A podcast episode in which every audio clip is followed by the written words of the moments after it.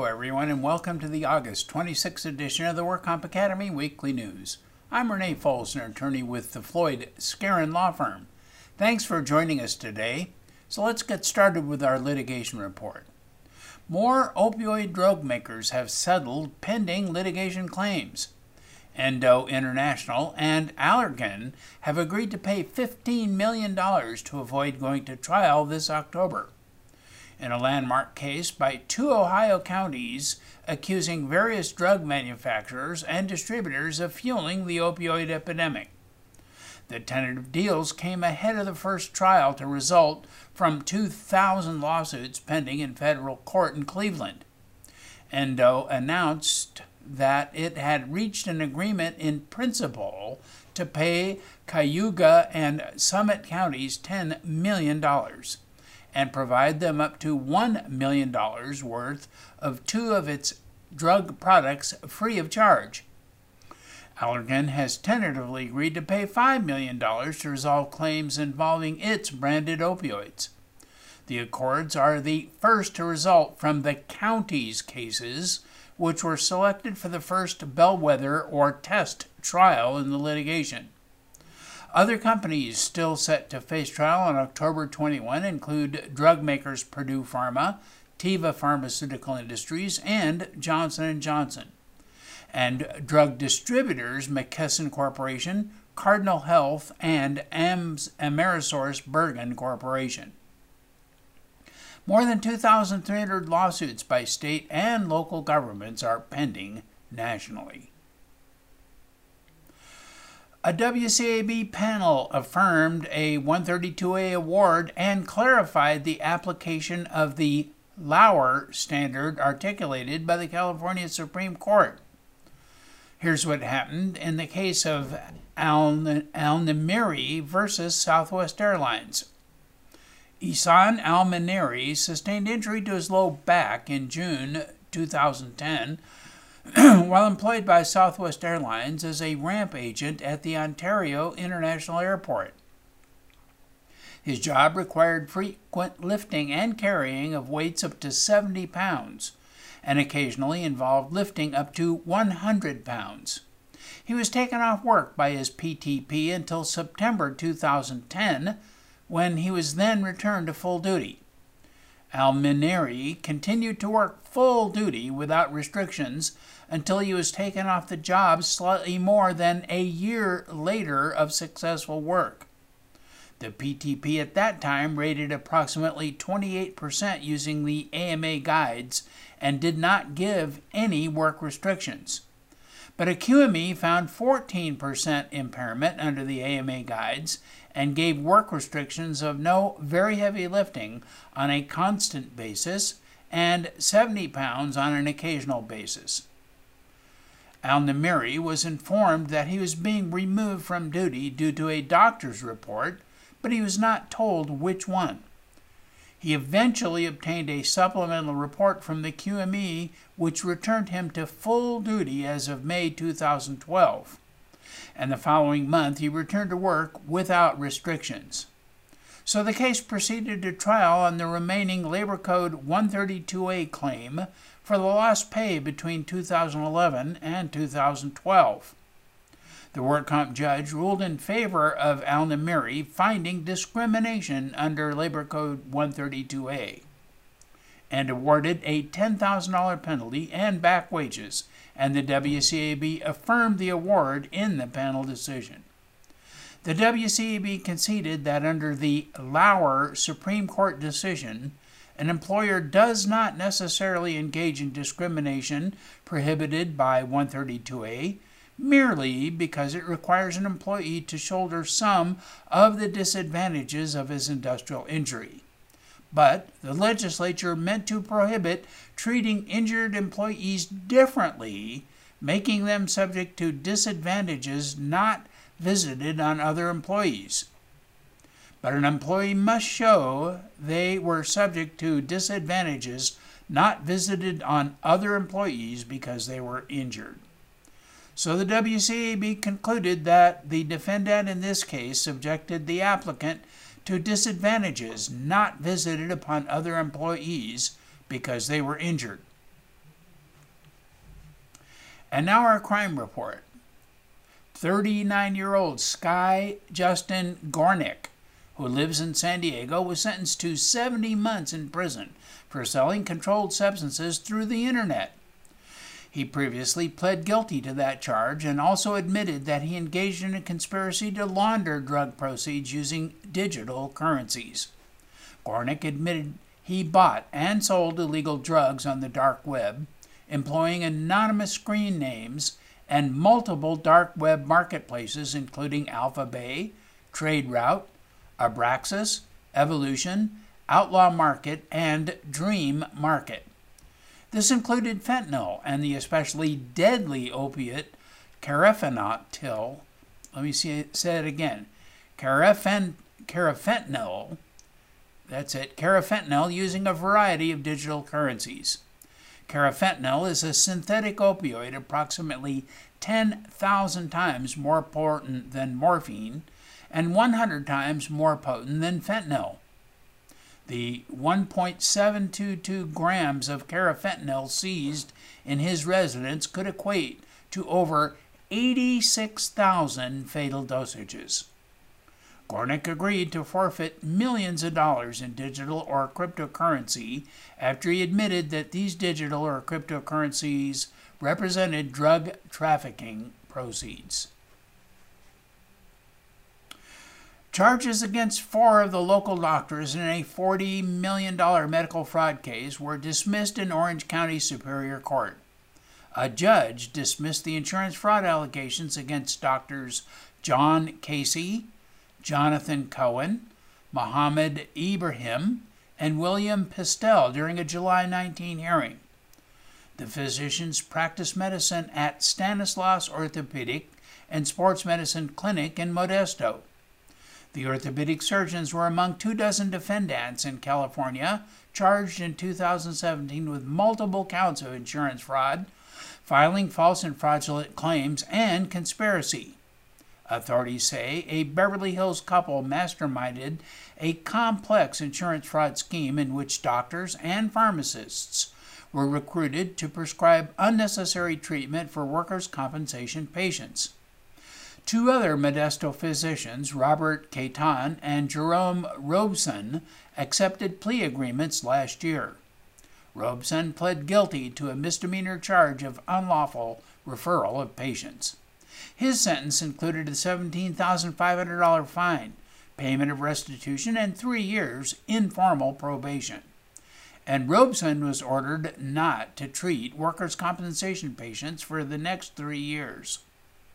In September 2018, Caton pled guilty to a misdemeanor charge of false and fraudulent claims and accepting kickbacks. He was ordered to pay $175,270 in restitution to the insurance companies and $18,000 to Victims Witness Emergency Fund and was placed on three years probation. Authorities say that Tanya Moreland and her husband Christopher King of Beverly Hills masterminded the scheme. The Kings allegedly made payments to physicians across the state when those doctors prescribed a compound cream, oral medications, and urine tests. The Kings billed insurers up to $700 per tube for the creams with no therapeutic value that were administered to patients. The doctors prescribing the creams were paid a $50 flat rate, according to authorities. Christopher King has pled guilty to two felony charges and admitted to four others, and he is set for a sentencing hearing next month. Tanya Moreland King is scheduled for a court hearing in June 2020. The married owners of sushi and barbecue restaurants in Pleasant Hill, Manteca, and Tracy were charged in 2018 with workers' compensation premium fraud. They have now taken a plea deal, and 63 year old Kyung Yeon and 65 year old Richard Howard were both sentenced.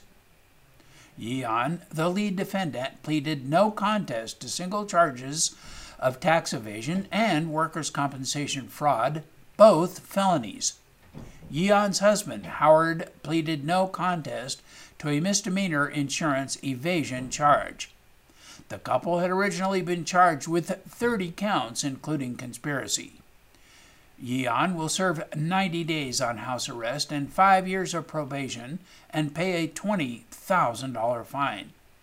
Howard was given 100 hours of community service, two years of probation, and a $1,000 fine.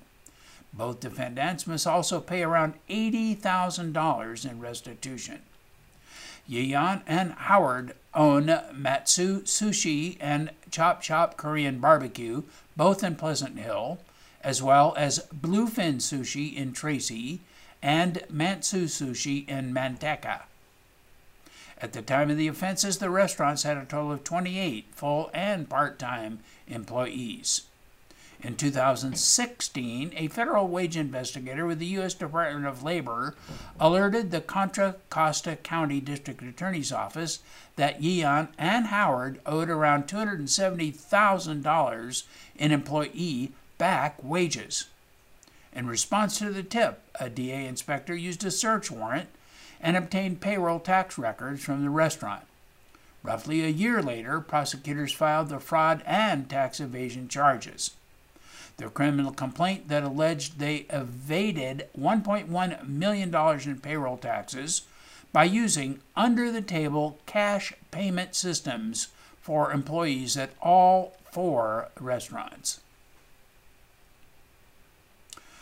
Oxnard rest, uh, resident Ernestina Rodriguez was placed on formal probation for a period of 36 months after having pled guilty to making a false or fraudulent statement for the purpose of obtaining workers' comp benefits. She had previously made restitution in full to the victim, Zenith Insurance Company, in the amount of $9,333, and she will serve 150 days in Ventura County Jail. Rodriguez was employed as a field worker in Oxnard and she filed a workers' compensation claim for injuries to her back, neck, and knees in 2015. She received a medical treatment and temporary total disability benefits provided by Zenith Insurance. She denied to her doctors and at her deposition that she had ever filed any prior workers' comp claims involving the same body parts as she was claiming in February 2015 but in fact she had filed and settled two prior workers' comp claims for the same body parts, one in 2002 and the other in 2010. And in regulatory news, CMS launched the Patients Over Paperwork initiative back in 2017. This initiative seeks feedback from industry stakeholders on ways to reduce administrative burdens in healthcare and improve the patient experience.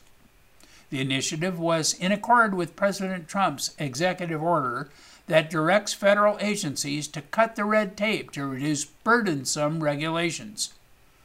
this year, CMS received over 560 comments in response to its request for information. The American Hospital Association said that providers spend nearly $39 billion each year on administrative activities related to regulatory compliance.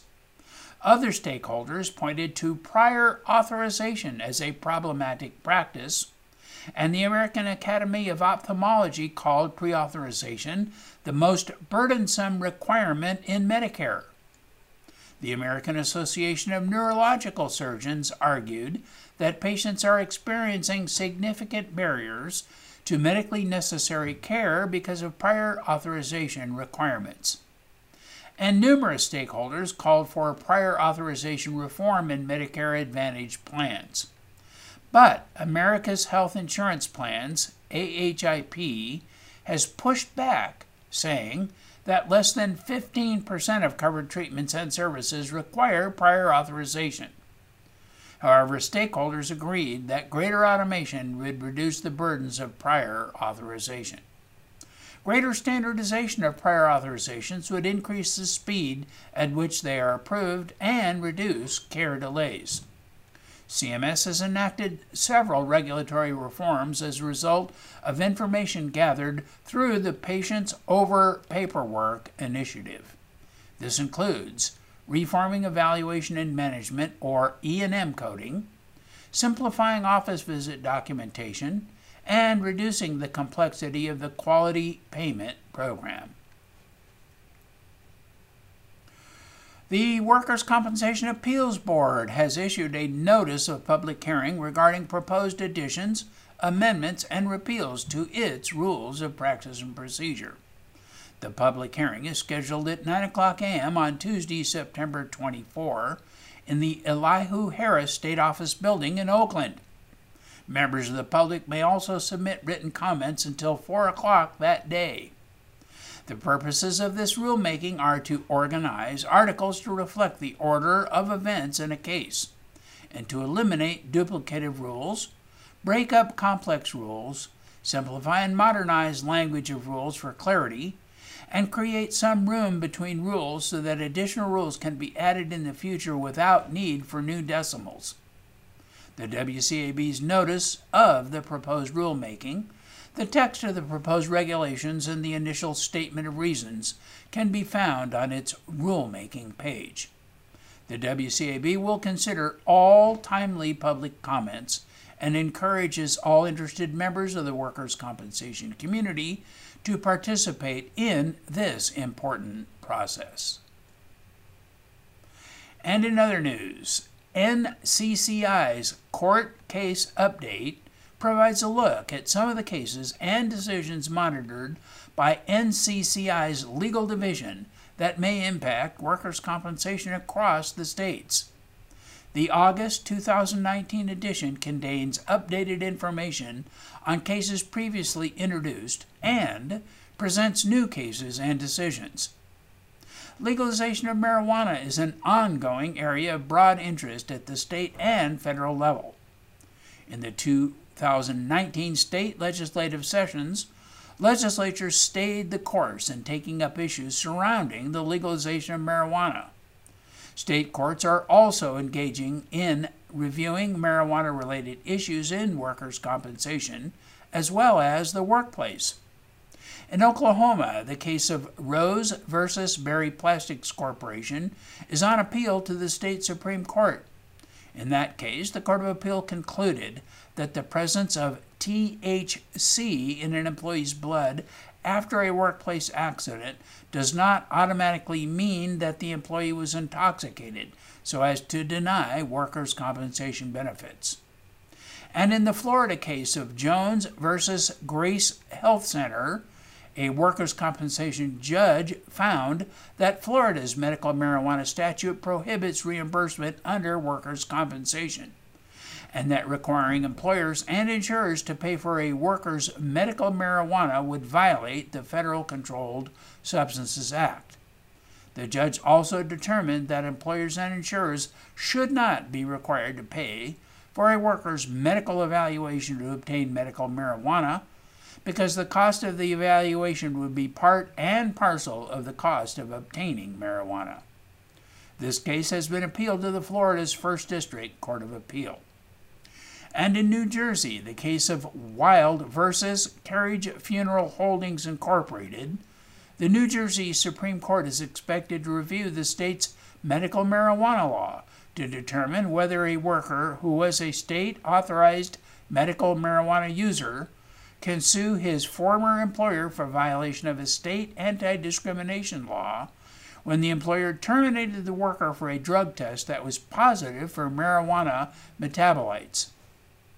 At the federal level, pending proposals seek to decriminalize marijuana, allow state regulation without federal interference, and protect financial institutions and insurance companies that provide services for legitimate cannabis businesses. In a recent development, the Federal Court of Appeals for the Second Circuit, in the case of Washington versus Barr, declined to consider a constitutional challenge to the inclusion of marijuana as a controlled substance, ruling that plaintiffs should exhaust their administrative remedies before suing in court. The U.S. Preventative Services Task Force is an independent volunteer panel of national experts in prevention and evidence based medicine, and it was created in 1984. The task force works to improve the health of all Americans by making evidence based recommendations about clinical preventative services such as screenings, counseling services, and preventative medications. All recommendations are published on the task force's website or in peer reviewed journals. The influential group just recommended that doctors screen all adults for use of illegal drugs.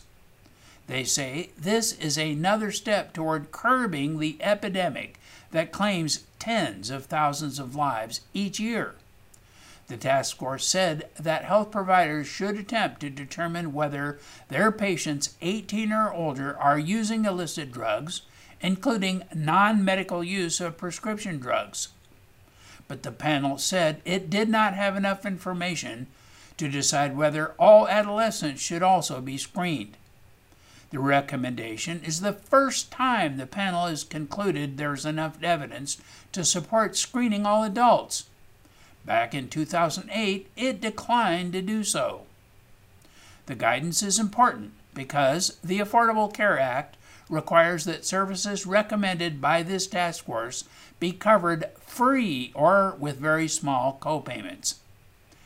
It cited the findings of a 2017 national survey that 11.5% of Americans 18 or older were using illegal drugs at the time, and data that showed 8.5% of pregnant women aged 18 to 44 had used drugs in the past month.